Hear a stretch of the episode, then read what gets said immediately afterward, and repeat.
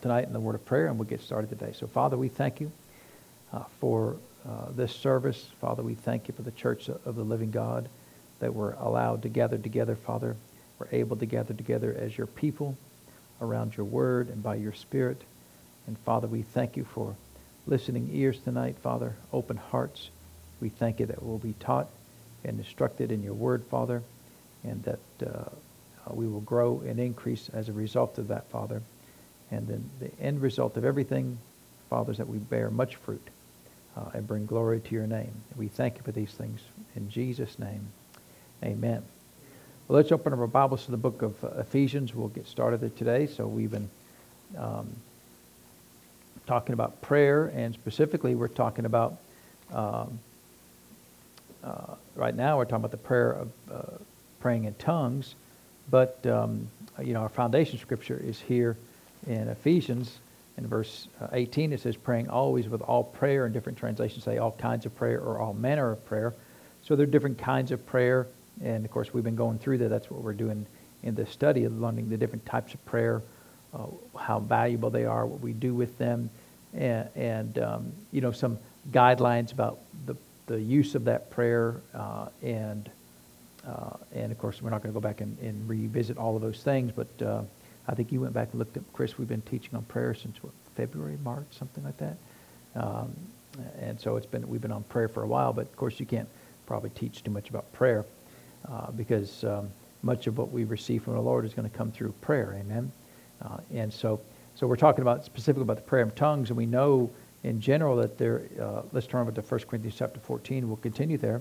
We know that in general that uh, there are two uses of praying in tongues, and one is a public use, um, and uh, it's primarily used for uh, edification, exhortation, and comfort. And then there's the private use of your prayer language that you can use. And we're, uh, and we're going through really chapter 14. We may not go through the entire chapter, but we're going through chapter 14 because it's, it has a lot to say about tongues.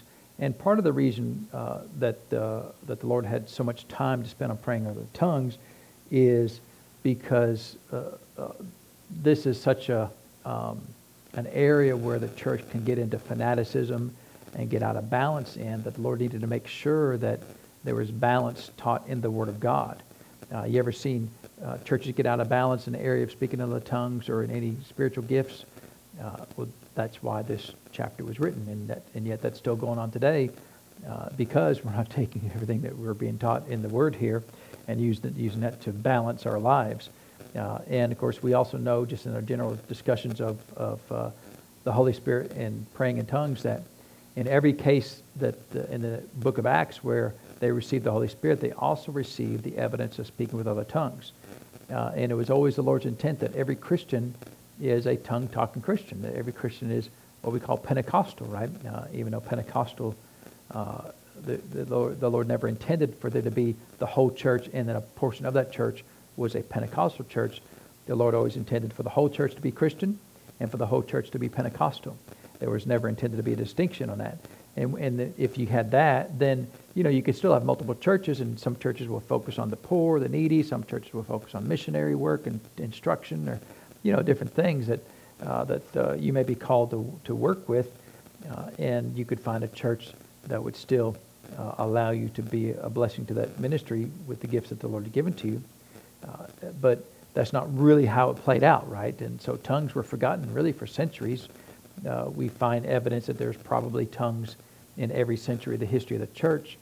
Uh, but as far as it being a widely dis- distributed uh, sign and a gift in the church, it was fairly limited for many centuries, really until the beginning of the 20th century, when groups like uh, well, William Seymour and um, uh, in Azusa Street, but really Charles Parham uh, out of uh, Kansas, really kind of ignited that back uh, where it should have been uh, in, in broad use in the church. And again, you know, it should be in fully full use of the church, just like salvation is fully used in the church. But um, um, we still have to win the hearts and minds of some people, people, right? So a lot of people see Pentecostalism and speaking in tongues as that's kind of for the crazy folks over in the corner over there, and we don't really want much to do with that. Uh, we're going to be the respectable, you know, uh, uh, people over here that don't, you know, do weird things like speaking in other tongues. uh, until we get to heaven, and the Lord say, "Did you speak in tongues?" Well, no, Lord. You know that was for the weird people. And he said, "Well, that uh, I called everyone to be weird, right? Uh, didn't He call us a peculiar people, right?" And so, um, so tongues is is helpful. It's necessary. It's a gift from the Lord.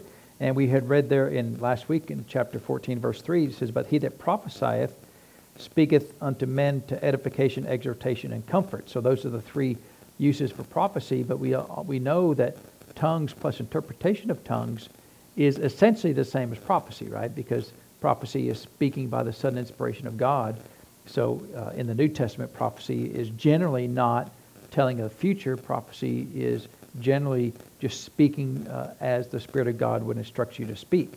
Um, and tongues and interpretation of tongues is essentially the same. Uh, and so, uh, so let, us uh, continue on then in um, uh, verse 4 then. He said, He that speaketh in an unknown tongue edifieth himself, but he that prophesieth edifieth the church. So uh, the word edify means to build up and to be made strong. Uh, and so when it says when you speak in an unknown tongue, when, you, when you're speaking to yourself, so that's in the private use of speaking in tongues. So when you spend time in praying in other tongues, it edifies you, builds you up, makes you stronger in, in your spirit man. Uh, and uh, you know that should be a good thing. so let's let's turn over to the book of Jude um, and read uh, just read a verse out of the book of Jude.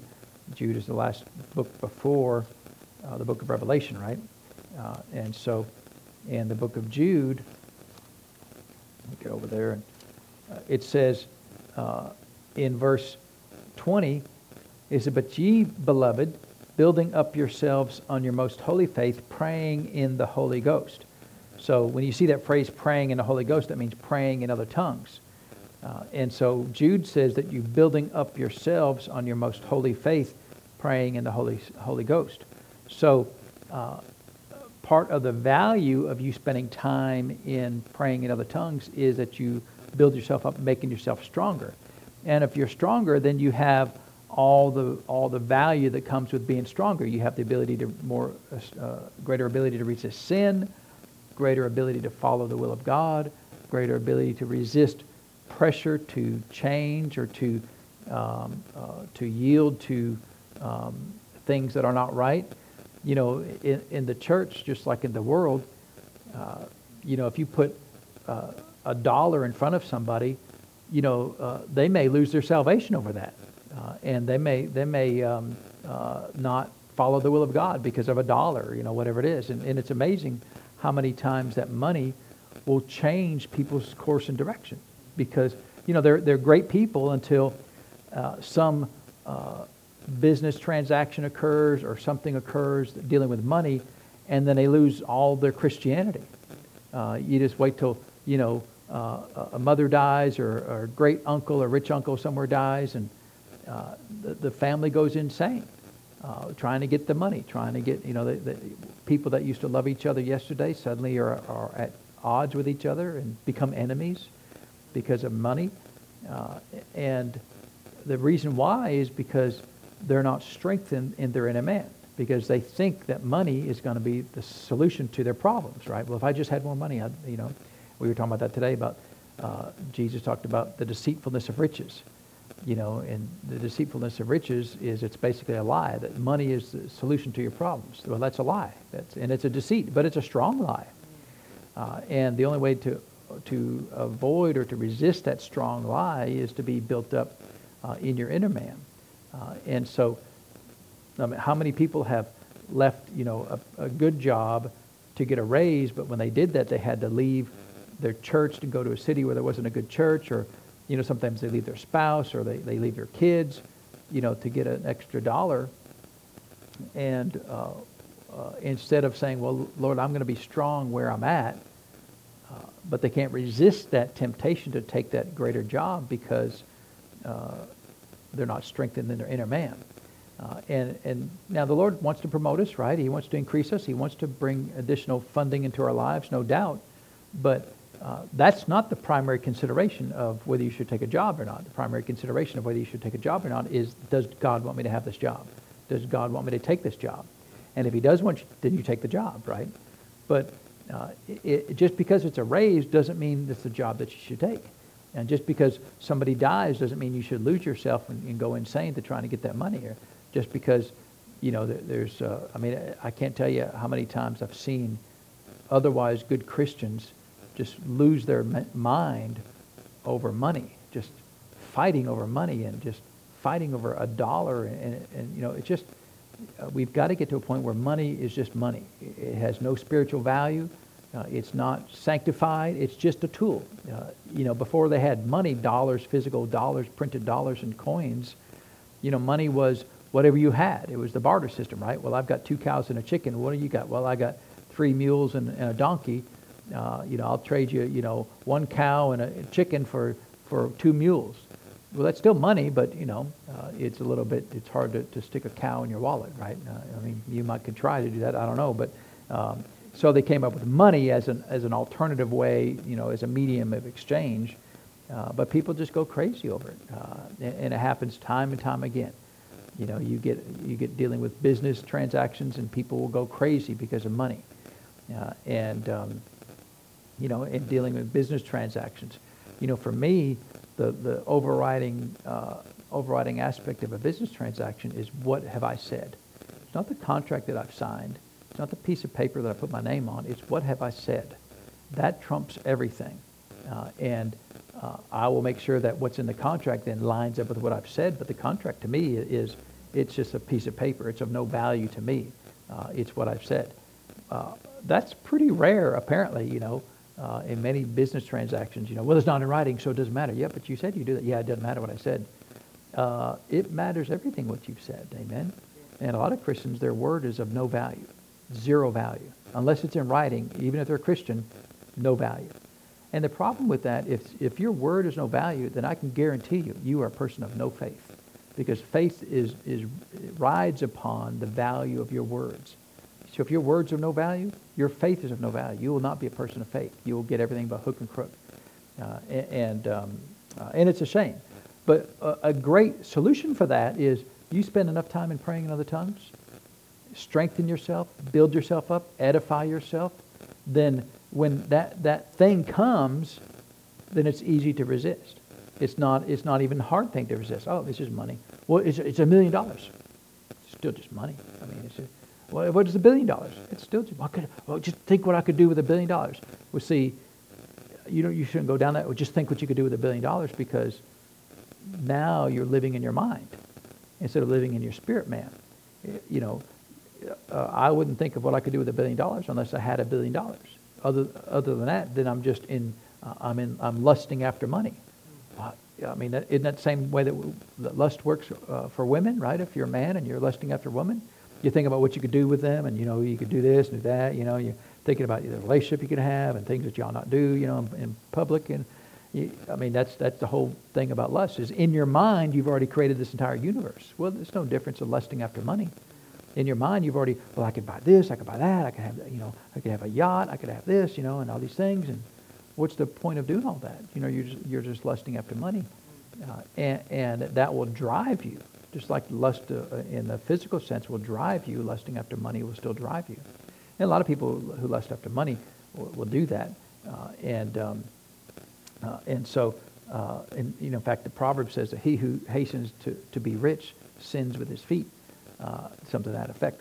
That's pretty close uh, because people are, they're always striving to get rich. Now, I understand the Lord desires for you to be wealthy. he desires for you to have uh, good measure, pressed down, shaken together, and running over.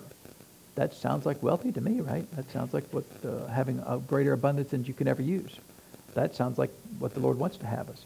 But that comes as a result of being a good steward of the Word and good steward of the things that the Lord has given to you and doing what He's instructed you to do. Uh, he, will always, he will always bring addition into your life uh, if you're a person that He can trust with that, right? Uh, and so so one of the great values of praying with other tongues is you can become a stronger Christian because there's sin that you've got to resist. There's temptation that you've got to resist. You know, I'm, I'm with Jared a lot, and you know, I'll, I'll, see somebody drinking alcohol or something. I said, Jared, does that uh, tempt you to drink alcohol? He said, no. I said, well, someday somebody will try to tempt you to do that. Uh, uh, and just remember this point because, you know, so many times, well, you know, I don't think it'd be that big of a deal. Well, then you got tempted to do it. Uh, and so um, if, if you can train yourself and, and strengthen yourself prior to the temptation coming, then when it comes, it's not even an issue, right? That's why, you know, people plan ahead and they build, you know, dams and things so that when the waters and stuff do come and, and flood against them, it's no big deal because they've already uh, strengthened everything they need to strengthen, planned for it. And, and, when the actual thing happens and occurs, and it will, right? You'll be tempted and tried in many different areas of your life. Uh, and when that temptation and trial comes, what's going to be uh, the result of your life? Amen? Uh, and, uh, you know, I've seen so many Christians that uh, they're just wonderful saints of God until a trial or an event occurs in their life and they completely fall apart.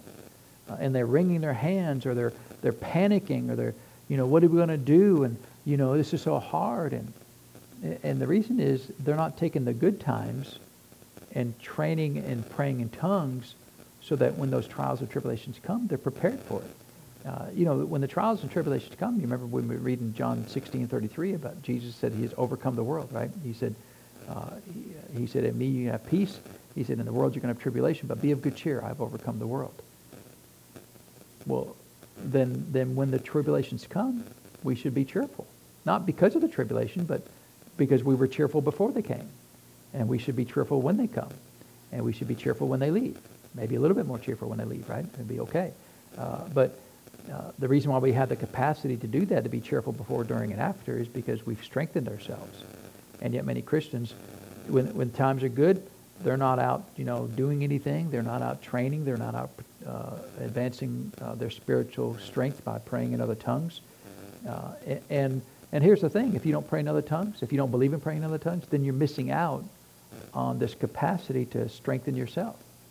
So what are you going to do? How are you going to strengthen yourself if you don't have the tool that the Lord Jesus, as the head of the church, gave to you for that very purpose, right? He gave you the ability to pray with other tongues to strengthen yourself.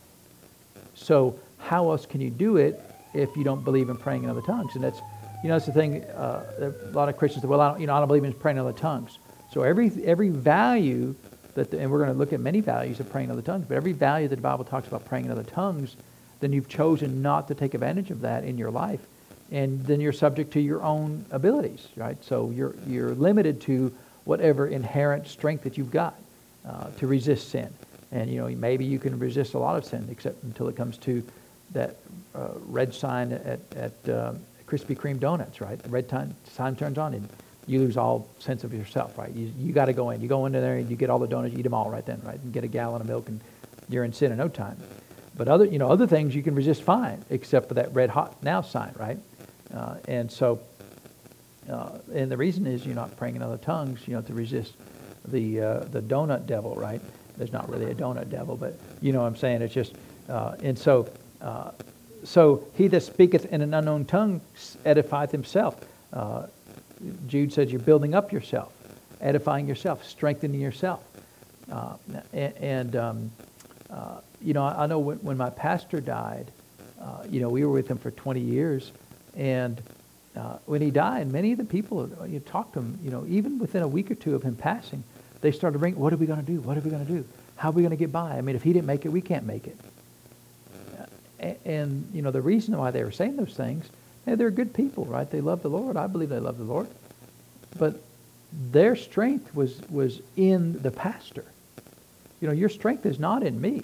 I don't provide you strength. I provide you information, really, is all I provide for you. Uh, but uh, your strength is not in me. Your strength is in the Spirit of God who dwells in you. He, the Bible calls him eternal life, everlasting life. He lives in you right now. Uh, and you take advantage of that strength by praying in other tongues, and the Bible says it'll strengthen you. Uh, and so and then verse 5, you know, I don't know how anybody outside the Pentecostal church gets around verse 5, but he said, I would that you all spake with tongues. Uh, and then they, they immediately go to the second part of verse 5, but rather that you prophesy. So see, tongues is not that important. But he just said, I want I, everybody to speak in tongues. Isn't that what he says? So, so who, who in the church does Paul want to be able to speak with other tongues? Everybody, right? If that's what he said, then what should the church do? Everybody in the church ought to speak with other tongues. Amen.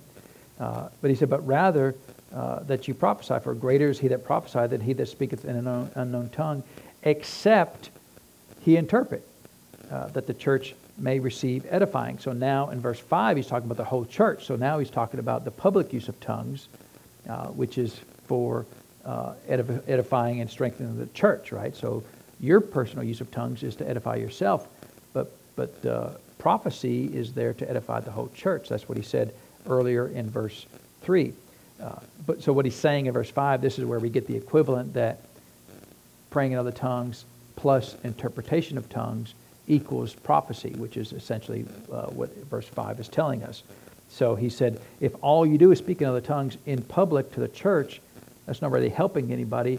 He said, if you're going to speak in public to the church, you would be better off prophesying and speaking by sudden inspiration versus only speaking in other tongues. And then he says, but, you know, if you also interpret what you've just spoken in other tongues, then, that, then that's basically the same. That we said, except, except uh, you interpret, that the church may receive edifying. So again, the, the uh, praying in other tongues and interpretation of tongues uh, is equivalent to prophesying because they're both speaking by sudden inspiration. So let me just mention a little bit about uh, interpreting then. So, uh, you know, uh, if you go back to chapter 12, tongues and interpretation of tongues are two of the spiritual gifts mentioned in 1 Corinthians chapter 12. So, and those two gifts work together, right? So you don't have interpretation of tongues without first tongues, right? So, so if somebody speaks in other tongues and they speak out a message in other tongues, and that could be a short message, a long message, you know, it just depends on, on what the Spirit of God wants to do in that. Uh, and I say long, I don't mean like 30 minutes long. I mean like, you know, maybe 30 seconds to a minute long, right? I mean, it's, there's no time limit, I know, but if you're going to speak for 30 minutes in other tongues, you know, I would wonder whether that should be for your private use and not for public use, because who wants to listen for 30 minutes to something they have no idea what they're talking about, uh, no, uh, no idea what they're saying. So, so tongues uh, is a supernatural gift, right? It's an unction that comes up out of your belly, right? Remember, it says in, in uh, Acts chapter 2 is they spoke as the Spirit gave them utterance. So they did the speaking, but it's the Spirit of God that gives you the utterance, the, the unction to say those words.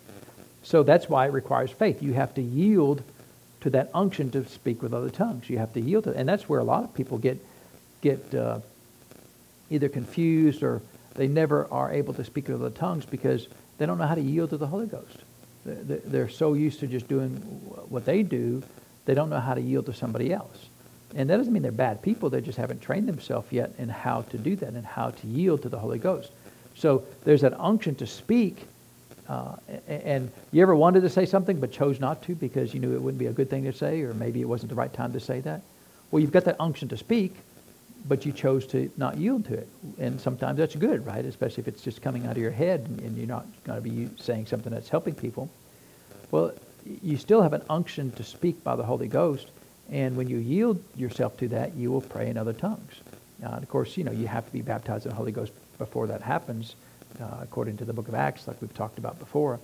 Uh, but that's how tongues work, right? So tongues work by an unction that comes up, uh, and you yield to that unction, you speak with, with uh, tongues, and you, you give those words out. And they're in a language that, generally speaking, men don't understand. Now, Paul talked about it in 1 Corinthians 13, though I speak with the tongues of men and of angels, uh, yet have not love. You know, he talks about being a sounding brass and a tinkling cymbal. But uh, tongues, for you, is words that you don't understand, in a language that you don't understand. Uh, sometimes a listener would be able to understand that. Uh, but for the most part, you know, uh, generally speaking, people aren't going to understand that. Sometimes a tongue will be a language that nobody on earth will understand. It's a language from heaven that angels would understand, perhaps. And of course, God always understands it because He's the one giving it to you. So uh, you, you, don't you don't make up. You don't try to have a language. It's just you yield to whatever the Spirit of God is giving to you in that moment. Uh, and the more that you yield, the more that you speak with other tongues. Uh, and so interpretation of tongues is really very similar. That uh, the, the interpreter can be the same person. It could be a different person. It doesn't have to be the same person. There's no laws and rules in, in 1 Corinthians 14 that the interpreter is the exact same person that speaks with the tongues. Many times it is. Uh, many times it's not. Um, sometimes the Lord will use, you know, common people to, in the church. To, they, they're always the one who speaks in other tongues. This person over here is always the one that interprets. Uh, and when I say interpreting tongues, of course, that's what the interpretation of tongues, that's what the Bible calls it. So it's not a translation of tongues, it's an interpretation of tongues.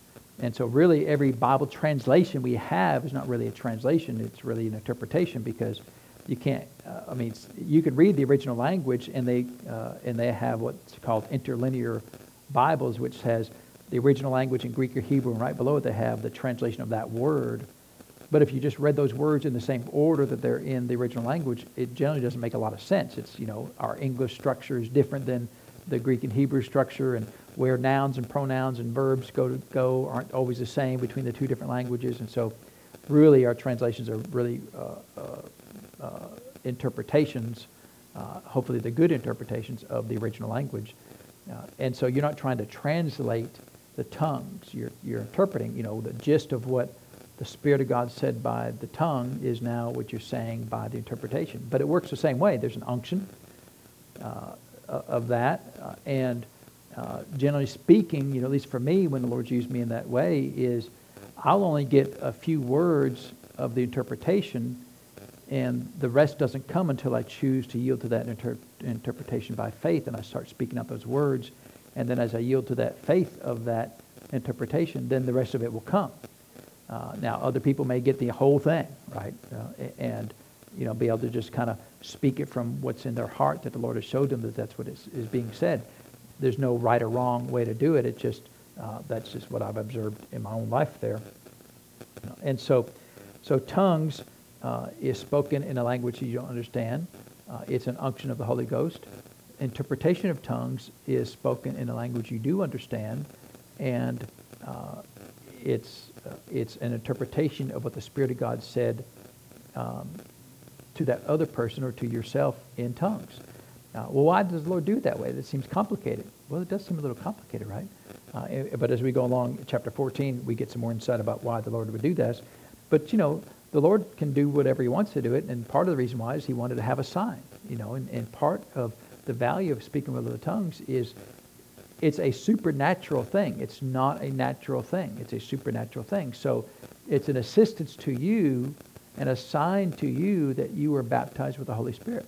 And so there's value in in being connected to the supernatural that way. So so Paul said, I want all of you to speak with tongues. So how many people should speak with other tongues? Everybody. What if you say, well, I don't, I, you know, that's not for me. Well, that's just garden variety rebellion. That's not anything other than rebellion. It's not, it's not, oh, well, you know, that's okay. It's not really okay. It's no better than saying, Lord, I don't, I'm not going to do what you tell me to do. I'm going to walk in as much sin as I want to. That doesn't mean they're terrible people, but they're just misinformed, right? And, and really, they're in rebellion to the Lord when they make a decision. I know that it's there. You know, it's just not for me. And I've had people tell me, good Christians, sincere Christians, say, well, it's in the Bible, but uh, it's not for me. And, and to me, that's really dangerous because you're telling the head of the church that, Lord Jesus, although you set it up this way, although you established tongues as part of the New Testament church, I know more than you and am wiser than you, and you're just wrong. It would be better for us not to speak with tongues. Now, we don't quite say it that aggressively, but that's really what we're saying, right? That we know more than the Lord knows. Because who set this up? The head of the church set it up, right? If the head of the church set it up, then then we should yield to Him. Amen. And that's that's really uh, uh, now people don't really say that because they they just think tongues that's for that group over there, even though it's in the Bible. But they just kind of they don't even do a, a, a, good faith study of the Word of God. And, and so Paul said he wants everybody to speak with tongues, but rather that you prophesy. For greater is he that prophesieth than he that speaketh tongues, except he interprets. So uh, if all you do is speak with the tongues and nobody interprets, how, how, many people are helped by that? not very many people getting helped by that, right?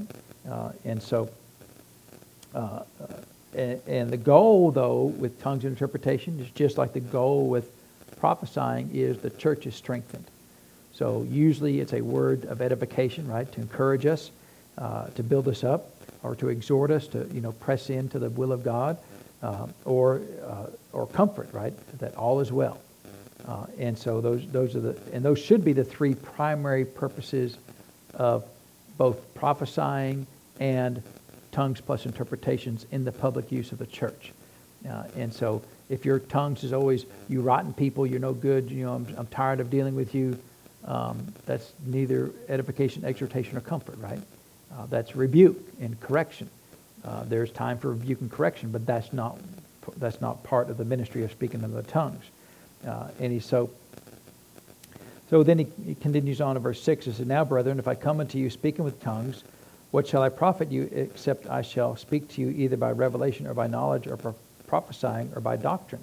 So he's saying there's no profit if I just speak in other tongues to you, which is kind of obvious, right? But apparently, the church at Corinth was doing that. They would come together and they would just, everybody speak in tongues. And, and, that, and then they would leave. Okay, we're done. Let's go home. And nobody got any help. Nobody learned anything. Nobody was trained or taught. Uh, and so Paul said, you know, if I do that, it's not going to profit you. Unless I then speak to you by revelation, uh, or in other words, teaching, or by some knowledge that I have, or prophesying, by some doctrine. Uh, and so then he takes a little side journey of, about a couple other things here. Um, and so, uh, and you know, I think we're, we're going to bypass that and jump down to uh, verse 13. He said, Wherefore, let him that speaketh in an unknown tongue pray that he may interpret. So, um, in, uh, if you have an unction to, to speak out a word of the Lord in, in, tongues, then, you know, it's okay to say, well, Lord, you know, please give me the interpretation of that. Isn't that what he says? Pray that he may interpret. Lord, you know, we need to know what that what you said to us, and you gave it to us. Uh, and, and, here's the thing: is you know, if the Lord uses that way to both speak in other tongues and to interpret, you know, the Lord does things how He chooses, right? So if you have an unction to speak a, a message in tongues, but you say, "Well, Lord, I can't do that unless I have the interpretation," it's not really faith, right? You're waiting. You're you're kind of uh, requiring the Lord to give you something else before you yield to the obedience of the unction. And, so that's not the way it works, right? So you would be better off to yield to the tongue and then, you know, Lord, uh, please give me the, the interpretation of that. Because many times, you know, if it's really of God, you know, the pastor or the minister would often have the interpretation if nobody else does. Uh, that's not always the case, but that's, that, that is often the case. Uh, and so, uh, but it is okay for you to pray, Lord, you know, because if the Lord gives you the, the tongue, I mean, somebody has to have the interpretation, right? Uh, or somebody should have the interpretation if it's used in, in the public scene of the church. Uh, and so, uh, and he says, For if I pray in an unknown tongue, my spirit prayeth, but my understanding is, is unfruitful. So now he's talking about the private use of praying in other tongues. And um, you know, your, your mental capacity, your thought life is not involved in praying in other tongues, right? Now, if you're praying uh, in English, for the most part, uh, your thought life is what's dictating what you pray for. You know, you, you think, well, I need to pray for Aunt Susie, I need to pray for Uncle Joe, I need to pray for my church, I need to pray for my job, and my kids, and my wife, and my dog, and my cat. You know, all those things are things you're thinking about, and, and as you think about them, you pray about them, and uh, whatever, whatever things that you're praying about them, right? Lord, bless them, take care of them, prosper them, protect them, uh, heal them. Whatever that's your understanding, right? Uh, but has your understanding ever come to an end? I don't even know what to pray about. Or, or sometimes you don't even know what to pray about. You know, and we're going to talk about that uh, as we go a little further on in speaking with the tongues, praying with the tongues. But are you smart enough to know everything? Are you smart enough to know how to pray for everything? What if you're really, really smart? Do you still do you know how to pray for everything? No, no. So there's a limit to your understanding, right? There's a limit to your natural ability to pray. That's one of the great values uh, of uh, praying with the tongues is that you have the capacity to pray beyond your understanding. Uh, and so Paul's saying that, that uh, uh, tongues is not of the mind, right? Uh, and, you know, so, especially if you're not familiar with spirit, soul, and body, you know, everything kind of jumbled up together and you don't really distinguish between your spirit and your soul, but your tongues, but speaking in the tongues, uh, is out of your spirit, not, because uh, he says, my spirit prayeth, right? So tongues comes out of your spirit. Whereas praying for, for Aunt Susie and, and whoever else is out of your understanding. It's out of your mind, right? Your understanding is in your mind, in your soulless realm. So uh, so is that valuable? I mean, if you're praying according to your spirit, it seems like that's pretty valuable to me, right? Uh, and so, uh, and then, then he continues on to verse 15. He says, what is it then? I pray uh, with the spirit and I pray with the understanding also. So anything wrong with praying with the understanding? Well, no. Paul said it's fine. You know, pray for, you know, Susie and Betty and Freddie and, you know, whoever else, Mary Lou and Betty Sue and all the other, you know, whatevers. Pray for all the above. Uh, and then when you run out of what to pray for, pray in the Spirit, right? Pray in other tongues. Uh, that, uh, you know, the, I like the phrase praying in the Spirit, or, you know, Jude calls it praying in the Holy Ghost or praying in the Spirit. But he also, that, that's what he says here, I will pray with the Spirit. So uh, that's your spirit, right? By the unction of the Holy Spirit. And I will pray with the understanding also. And then he says an interesting phrase there at the end of verse 15 I will sing with the Spirit, and I will sing with the understanding also. You know, if you can pray and speak words in another language, well, then you could sing words in another language. It's really no difference at all. It's just yielding to that same thing. And, you know, a lot of times if I'm visiting a church and they're singing some song of doubt and unbelief, um, you know, uh, I'll just sing in the spirit along with it. You know, that way it looks like I'm doing something. You know, they can't tell what I'm saying. You know, now if you get a if you get a lip reader, they'll be like, he's moving his lips. What in the world is he saying? None of those words are the same words of the song. You know, uh, and so.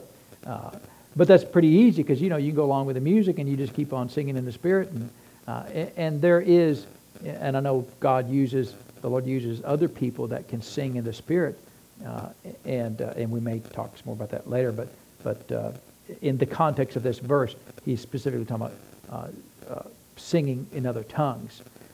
And um, and again that's primarily for your for your purpose but you know, I've seen people that can sing in other tongues and give the interpretation of that song, and they have a new song.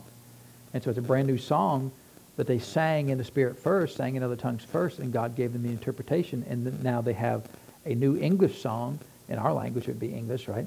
They have a new song in our language that they can sing as well.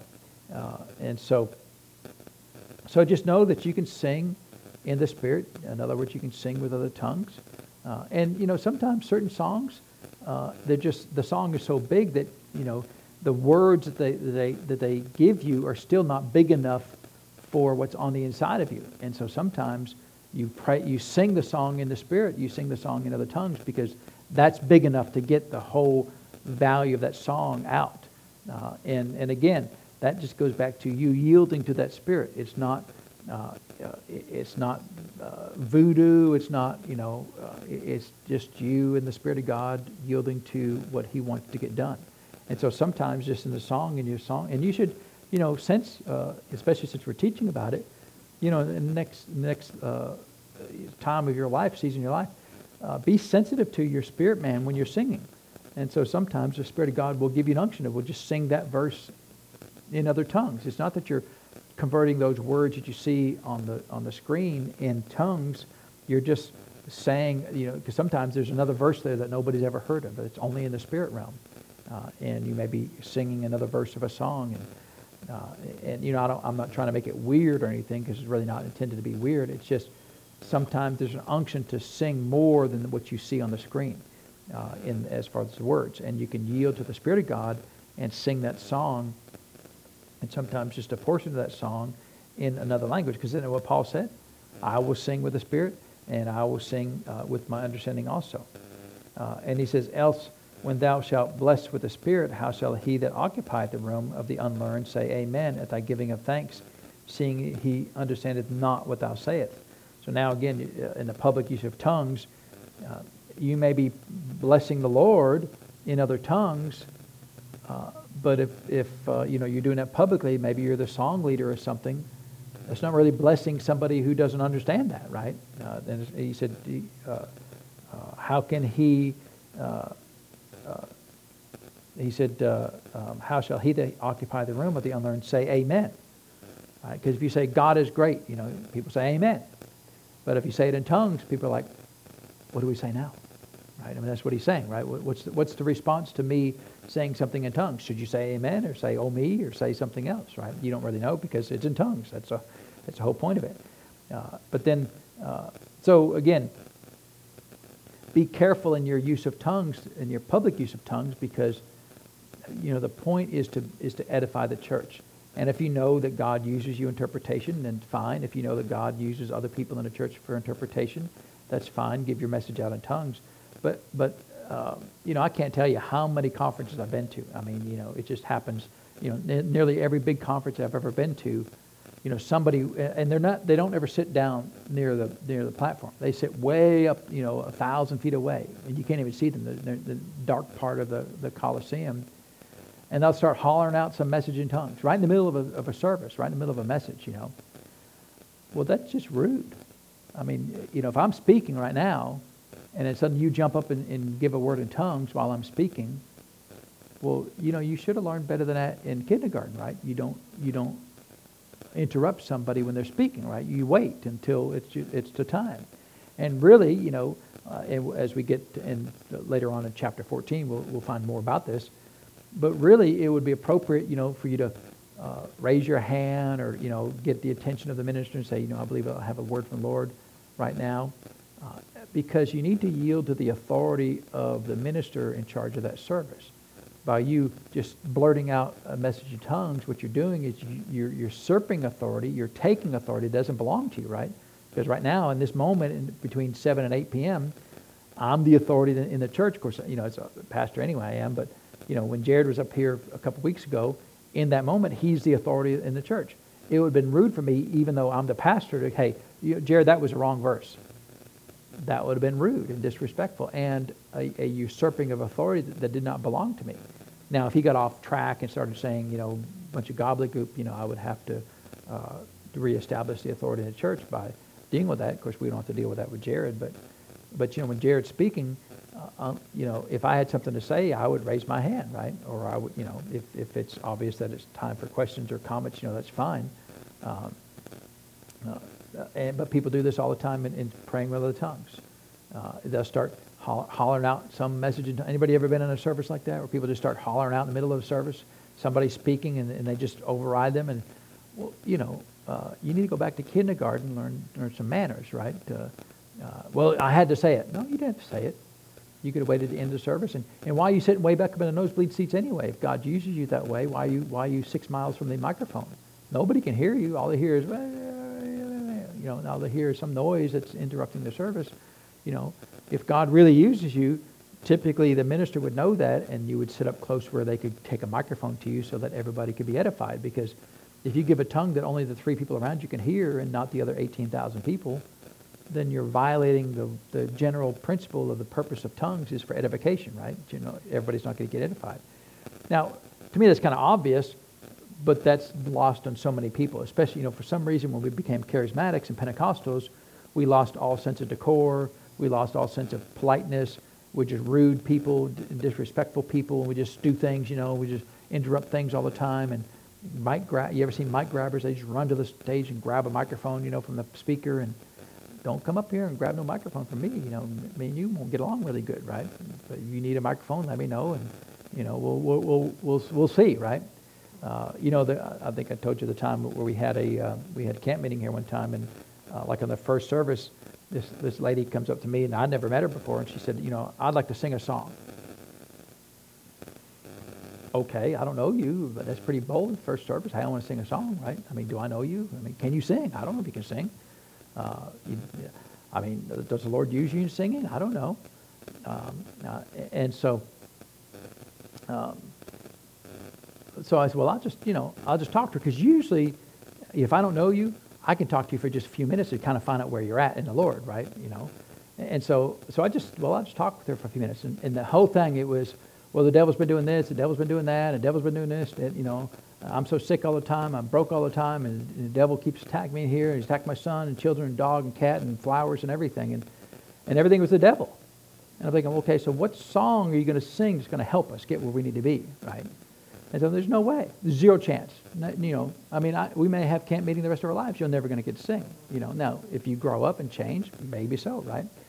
But um, there's no way. So now I, didn't, I wasn't disrespectful to her. I didn't say anything. I, you know, she just said I'd like to sing a song, uh, and I didn't say yay or nay. I just you know listened to her talk about the devil, and then uh, and then it was time for the service to start. So I didn't, she didn't get a chance to sing. So she called me and left me this message. You know, this is so and so. I just want you to know how offended I am that you didn't let me sing. And I'm never coming back to your church. I'm thinking, should I say thank you? I mean, is it, that's probably, a, you know, how much drama would that be? You know, every time she doesn't get to sing, she gets mad at me, right? But every, I mean, what would she sing, right? What do you want to sing if the devil's so important in your life? You know, kiss an angel good morning, love her like the devil when she comes back. I mean, it, I mean, that, maybe that would, you know, I mean, that's got the devil and the angels all together in one song. Maybe that's the song she's going to sing, right? Uh, and you know, that's not really a biblical song, right? Uh, and so, but what's she going to sing? I don't know, you know. Uh, and um, you know, I remember we had another service one time, and um, uh, I don't know why in the world, but the uh, the speaker was about to speak, you know, and uh, he was visiting, and we were there just in support of him. Uh, and they said, "Well, we're going to have Sister Doodad sing a song." So, Sister Doodad was sitting on the back row, and you know, I she, I mean, I really don't know, but she was probably 110, 120 years old, you know, or something like that. And she took like 15 minutes walking to the front of the thing, and you know, I, am not care for someone being old, but she she had a piece of paper in her pocket, and she just you know, uh, and, and, she gave it to uh, uh, the uh, well, I guess she gave it to them. That was her song there, and she sang. I think "Mine Eyes Have Seen the Glory." Is that that's a song, right? Uh, of the coming of the Lord. What's the name of that song? Do you know what the song? The name of that song? Battle Hymn of the Republic. Yeah, that's. it. I think she was trying to sing the Battle Hymn of the Republic. Uh, but it, it, it, was so bad. I mean, just, and look, you know, I understand. I mean, eh, talking about bad singing, you know, you don't want me to sing, right? I'm not, the Lord doesn't use me for singing. But I know that, you know, I am self aware that uh, the Lord doesn't use me for singing. But see, the point of that is to edify people. So, but if you can't sing, why do you want to get up and do that, right? Why do you want to get up? Eh, because your, your singing should edify the people. Uh, and, and the poor guitar player, you know, every now and then he could just do a, you know, just strum the chords, you know, boom, you know, that's all he could do he, because there was no, no rhythm, no, no words, and and um, uh, and so, uh, and, you know, I'm not trying to dis- disparage uh, Sister Doodad on that. She's probably a wonderful person, you know, but but the the t- the hard part is the minister had to get up and, and speak after that because the song should lead us into the presence of God, right? Well, she just was not able to do that. And so I don't know if maybe she'd asked to sing a special or something. I don't know. And, and you know, the hard part on pastors is, you know, if you come up and ask and we don't give you the answer you like, a lot of people get mad and leave. Well, that's very disrespectful, right? Because if you're asking, that should be a yes or a no. And if the answer is no, you should be just as happy as a yes. But many people are, are unhappy with a no. And they get mad and leave. And it's like, well, then you didn't ask. You were demanding. You were saying, I deserve a right to, to sing. You know, I demand to, to sing now. And you don't get a choice, Pastor, then why are you asking, right? So that's, you know, people need to learn some respect and just in general, you know, for these things. And so, but it's the same thing in tongues. So many times I've seen people just jump up in the middle of service and, and pray with other tongues and, and really just for, to get the attention, right? Uh, and so, uh, and so uh, he continues on there. Uh, he said um, uh, in verse 17, For thou verily give thanks well, but the other is not edified. So 17 tells us another purpose of speaking with other tongues is that's the very best way that you can give thanks unto the Lord by praying with other tongues because it's the exact who's giving you the words to say the Lord's giving you the words to say. So there's no better way because he said you barely give thanks well, so you're doing a good job of thanking the Lord by uh, speaking with other tongues. And a lot of times I'll just tell the Lord, thank you, you know, appreciate all the things you do. You're so good to us and kind to us. And a lot of times that, that rolls right into speaking with other tongues because you just can't find the words to tell him how good, how good he is, right? And I think there's even songs, right, that if I had 10,000 words to sing, I couldn't, couldn't say how good you are, right? Something like that. Uh, Chris knows all these things. You know, I don't know these songs, but but oh, for a thousand tongues to sing, right? Something like that. Yeah. Well, that's not speaking in tongues, tongues, right? That's talking about words from other languages.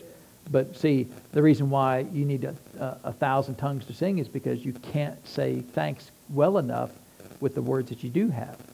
So tongues gives you the ability to say thanks in a way that's even better than what your own understanding can come up with. Uh, and, and again, he's not diminishing that when you say thanks to the Lord. He's just saying that speaking in tongues, you have a better way to, to th- say thanks to the Lord. Uh, and so, um, so again, when you, but when you're praying with the tongues, the other person is not helped, right? Because they don't know. They don't know what you're doing, right? Unless you interpret, they're not helping anybody. Uh, and so, uh, but then he says in verse 18, I thank my God I speak with tongues more than y'all. So some people say, you know, it's not that important to speak with other tongues. But what did Paul say? Now, this is the church that spoke in tongues apparently way too much. And Paul said, you know, I still speak more tongues than you all, except, you know, the implication is he's doing it at the appropriate time, right? He's doing it uh, primarily in his prayer life, and he'll do it in public if there's an interpreter or, or the, he's interpreting the, the tongue itself. But he's saying, I speak in tongues a lot. So if Paul's saying that he speaks in tongues a lot, then what should we be doing? Speaking in tongues a lot, right? And, and you know, for my personal life, I speak in tongues a lot. I speak in tongues, you know, if I'm by myself working, I'm, I'm oftentimes I'm speaking other tongues. Just you know, I'll start off just some just English and just quietly talking to the Lord, telling him how good He is, and then I'll just speak with tongues because I know that uh, the value of speaking in tongues. I'm giving thanks well. I'm edifying myself. I'm building myself up, uh, and so those are good things to do, right? Uh, it's good things to, to give thanks to the Lord. Uh, it's good to to edify yourself. It's good to strengthen yourself, uh, and so Paul said, "I thank my God." I speak with tongues more than you all. Yet in the church, so the verse 18 is talking about his private use of tongues, and then he changes gears again. So, you know, he's going back and forth between these two areas, but then, then he jumps back over to the church. So in his private life, he speaks with tongues more than all these Corinthians. I don't know how he knew that, right? But I guess he knew that by the Spirit of God. Um, and so if Paul is saying that, then what should we be doing? We should be speaking in tongues a lot. Amen. Uh, in our in private prayer life. That's because that's what he says in verse 18. Because then he then compares it to the public use in the church, uh, and so. Um, so a lot of times people, you know, well, there's no real need in doing that. But Paul said he did that, so that should be enough, right? If Paul said he did a, a lot, then yes, sir. And I'm going to follow Paul. Don't you want to follow Paul? Wouldn't you love to have the revelation Paul had? I can guarantee you a lot of the. Remember, verse three, howbeit in the spirit he speaketh mysteries. I guarantee you a lot of the revelation that Paul got was, was from the result of him praying in other tongues. Uh, because those mysteries of those uh, revelations that he had would never come to light until he prayed them out in tongues. And then he got the light of the blood of Jesus and the covenant and, you know, in, in uh, uh different, uh, uh, different doctrines that Paul brought to light that nobody knew until Paul brought them out and spoke to them out to these churches. Uh, and so I thank my God I speak with tongues more than you all. So that should encourage us. We should speak with tongues a lot, right? Uh, it should be a, a, regular part of our prayer life and a consistent, uh, and we should do it uh, in a large quantity, right? More than you all. Uh, and then he says in verse 19, Yet in the church I had rather speak five words with my understanding, that by my voice I might teach others also, than 10,000 tongues and than 10,000 words in, in an unknown tongue which again, that's kind of an obvious statement, right? Five words of understanding that you understand, that's revelation that helps you, that assists you, versus, I mean, we've been here for 55 minutes this morning, this, uh, this evening, and what if I spent 55 minutes speaking in other tongues? Would any of you be helped? No, none, none of you be helped. You're like, well, that was kind of odd. You know, I guess we can go home now, right? Uh, and so um, I thank my God I speak with tongues in y'all, yet in the church I had rather speak five words with my understanding that by my voice I might teach others also than 10,000 words in an unknown tongue. Children, uh, brethren, be not children in understanding, howbeit in malice be ye children, but understanding, uh, but in understanding be men. Uh, in the law it is written, when men of other tongues and other lips, with men of other tongues and other lips will I speak unto this people. Yet for all that they will not hear me, saith the Lord. Wherefore tongues are for a sign so now he's starting to talk a little bit about tongues, that tongues are a sign. Uh, and he said it's, it's a sign for them that, that uh, believe not. Uh, well, what's it, why is it a sign to the unbeliever? Because we know it doesn't help them, right? They can't understand it, but why is it? Because he said it's a sign not to them that believe, but them that unbelieve. Uh, so uh, it's a sign to the unbeliever that God is supernatural. Now we know as Christians that he's supernatural, but you know, a lot of the world, God is no different than Allah or, you know, uh, Buddha or Hinduism or, you know, Ra, the sun god, whatever God they want to, they, they think, you know, that Christianity is no different until you speak with other tongues. Now that's a supernatural sign that you can do anytime you want to, right? I mean, you speak in tongues right now, tomorrow, at lunchtime, during a, uh, taking a shower, anytime. It doesn't get wet or rust or anything. Uh, and so uh, tongues are for a sign to the believer, to the unbeliever, right? So it's a sign to them that God is real, that God is supernatural. Christians don't need a sign. We already know that. We know that by faith. Um, and so, uh, so in that case, you know, then, then, you know, if an unbeliever hears tongues, then, then they'll know that God is God. Now, I've heard and read after many unbelievers that people that speak with tongues are wacko nut jobs, right? Uh, because it's a sign to them that something is different. And for them, different is not good, right? Unless you're exactly like them, they hate you. Uh, and so, um, unless you're carnal and, and, dumb like them, you know, they hate you, right? And so they're un- ungodly people. That they will think the worst of you. Because anytime a sign happens, the, the job of the devil is to destroy the sign. You know, well, we can't have there being an obvious sign that God is supernatural, so we've got to somehow diminish that. And the way they diminish that typically with tongues is tongues is crazy. It's for crazy people that lose their mind, that are, you know are possessed of the you know of this this tongue thing. And of course, even in the church, that many Christians believe that tongues is of the devil. You ever heard that phrase? Tongues is of the devil. And yet, tongues edifies you, builds you up, strengthens you. You give thanks well. It's a sign to the unbeliever a lot of uses for speaking other tongues. So who's got the most to gain by diminishing its use in the church? Well, the, the devil's got the most to gain by diminishing it, right? We've got the most to gain by using it. Uh, and so, so why do you think the devil has gotten Christians to say it's of the devil? Because he's not coming from God, obviously. Uh, uh, uh and, um, you know, it's just uh, the devil's got the most to gain by diminishing tongues in the church. Amen? Because we, again, you can give thanks to the Lord with your own words, but those are always limited, right? He said, you barely give thanks well by speaking another tongue. So you're, you're never going to be able to give God the thanks that he deserves by limiting it to your own language. Uh, and so uh, if you don't believe in tongues, then you have limited your ability to thank the Lord. Uh, if you don't believe in tongues, you've limited the ability for you to be strengthened. Uh, if you uh, don't believe in tongues, you've, you've limited the ability for you to be edified and built up uh, you're limiting yourself, right? Uh, now, people are okay with that. I'm not okay with it. I'm, i want everything God wants me to have. But a lot of people just, yeah, I'm okay. I'm okay being carnal. I'm okay just, you know, living, living at about 40% of God, you know.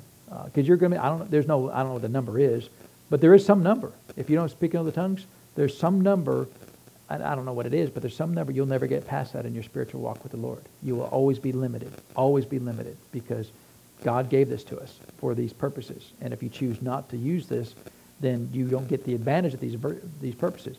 Will you still get to heaven? Sure, you go to heaven. And you're going to be really sad when you get there for just a nanosecond when you realize what you've missed out on.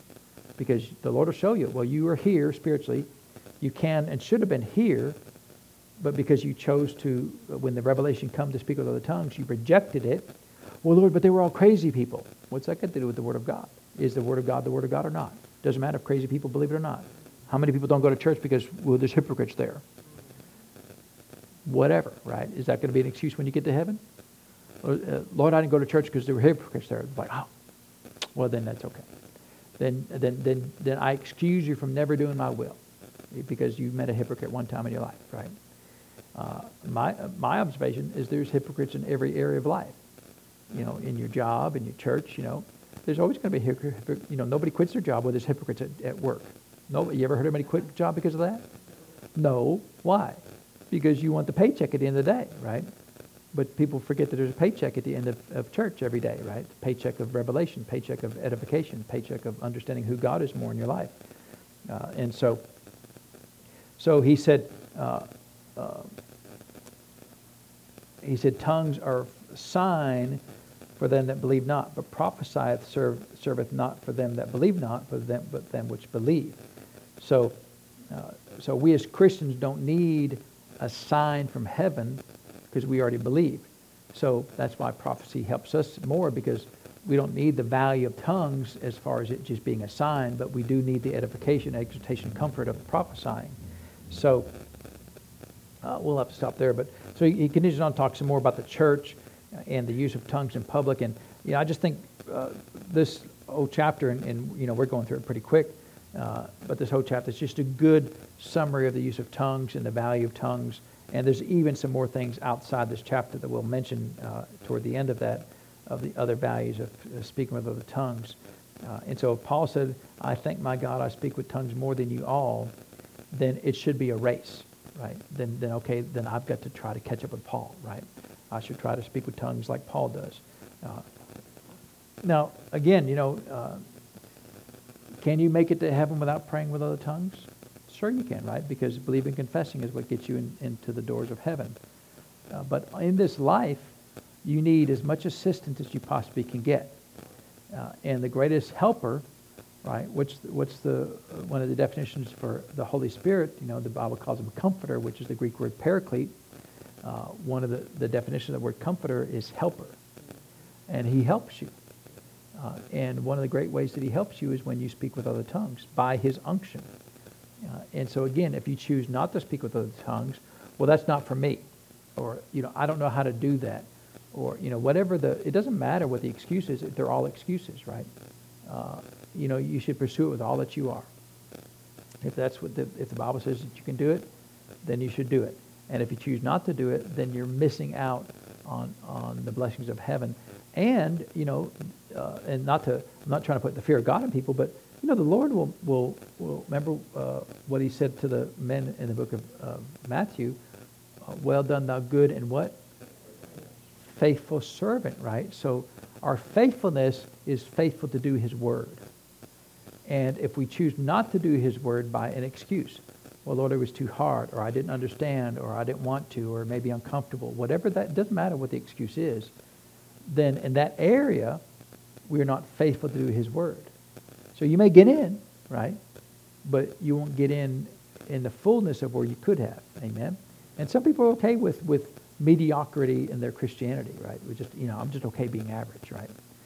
Um, but you know, that's you're really not going to be when you get to heaven. You know, you, when the Lord rejects every one of your excuses, and you know, you know how many how many excuses will He reject? That'd be every one of them. Right? There would never be an excuse where you were excused not to do the Word of God. And like, oh, okay, whatever. Yeah, uh, and and you're gonna you and you will realize how much you missed out on. Uh, of course, you know I think most of us here speak with our tongues, if not everybody. Uh, but it's the Lord's given it to us as a great gift. Amen. It's a great blessing to the church, just to the New Testament church, not part of the Old Testament. Amen. Uh, and so we should take advantage of that. And really, everybody, you know, uh, on Facebook, you know, Facebook goes out to a billion people, and maybe all billion people will watch Facebook on this particular message, right? And they'll all get speaking with other tongues as a church. Wouldn't that be awesome, right? Uh, Lord Jesus probably come back the day after tomorrow if we all started speaking in other tongues. Amen. Because uh, just think about how much power would be available to the church if we would do that. Uh, and so, praise God. Let's pray and thank the Lord for His word today. So, Father, we thank you for the word of God. Father, we thank you that we can be edified, built up, strengthened, Father, by speaking with other tongues. Father, we thank you that we can give thanks well, Father, by speaking with other tongues. Uh, Father, we thank you that, uh, that our speaking in tongues can be a sign for the unbeliever that you are supernatural, that you are real, that you are uh, in the earth today assisting us and helping us, Father. And so, Lord, we will take advantage of all the blessings of these things that you've given to us by speaking with other tongues. And if Paul said that uh, he prays in tongues more than we, all of us, Father, then we need to speak more in tongues. Uh, and so, Father, if, if, Paul said, I would that you all speak with the tongues, Father, then, then we know from your word that it's your desire that all of us, regardless of our background and regardless of what church we attend, that all of us, according to your word, should speak with other tongues. It's a gift that you've given to us, to your church, to be a blessing to us. So, Father, we'll not second guess your, your choices, we'll not second guess your will and plan for the church as humble servants of the Lord, Father, we'll choose to yield to your word, choose to yield to your will and plan for our lives. So, Father, we thank you for these things. We give you the, pray, the praise and honor for these in Jesus' name. Amen. Well, praise God. Well, let's get ready to receive, receive uh, this evening's offering. And, um, you know, I'm enjoying this because, you know, just going through tongues and the value of tongues, you know, it's pretty helpful uh, for the church because, you know, even Pentecostal people sometimes, well, I do it. Well, what, what's the point of it? Well, I mean, if you understand these verses, then you'll understand the point of it, right? Uh, and uh, so come ahead, Mr. Jared, uh, and receive the offering. And so don't forget the soft drinks there in the kitchen. Help yourself to those. Um, prayer uh, this Friday night at 7 p.m. Uh, come out uh, for that, and um, we'll pray, and then um, we'll be here at church on Sunday, right? Amen. So y'all be blessed. Have a wonderful weekend, Lord, and you're dismissed.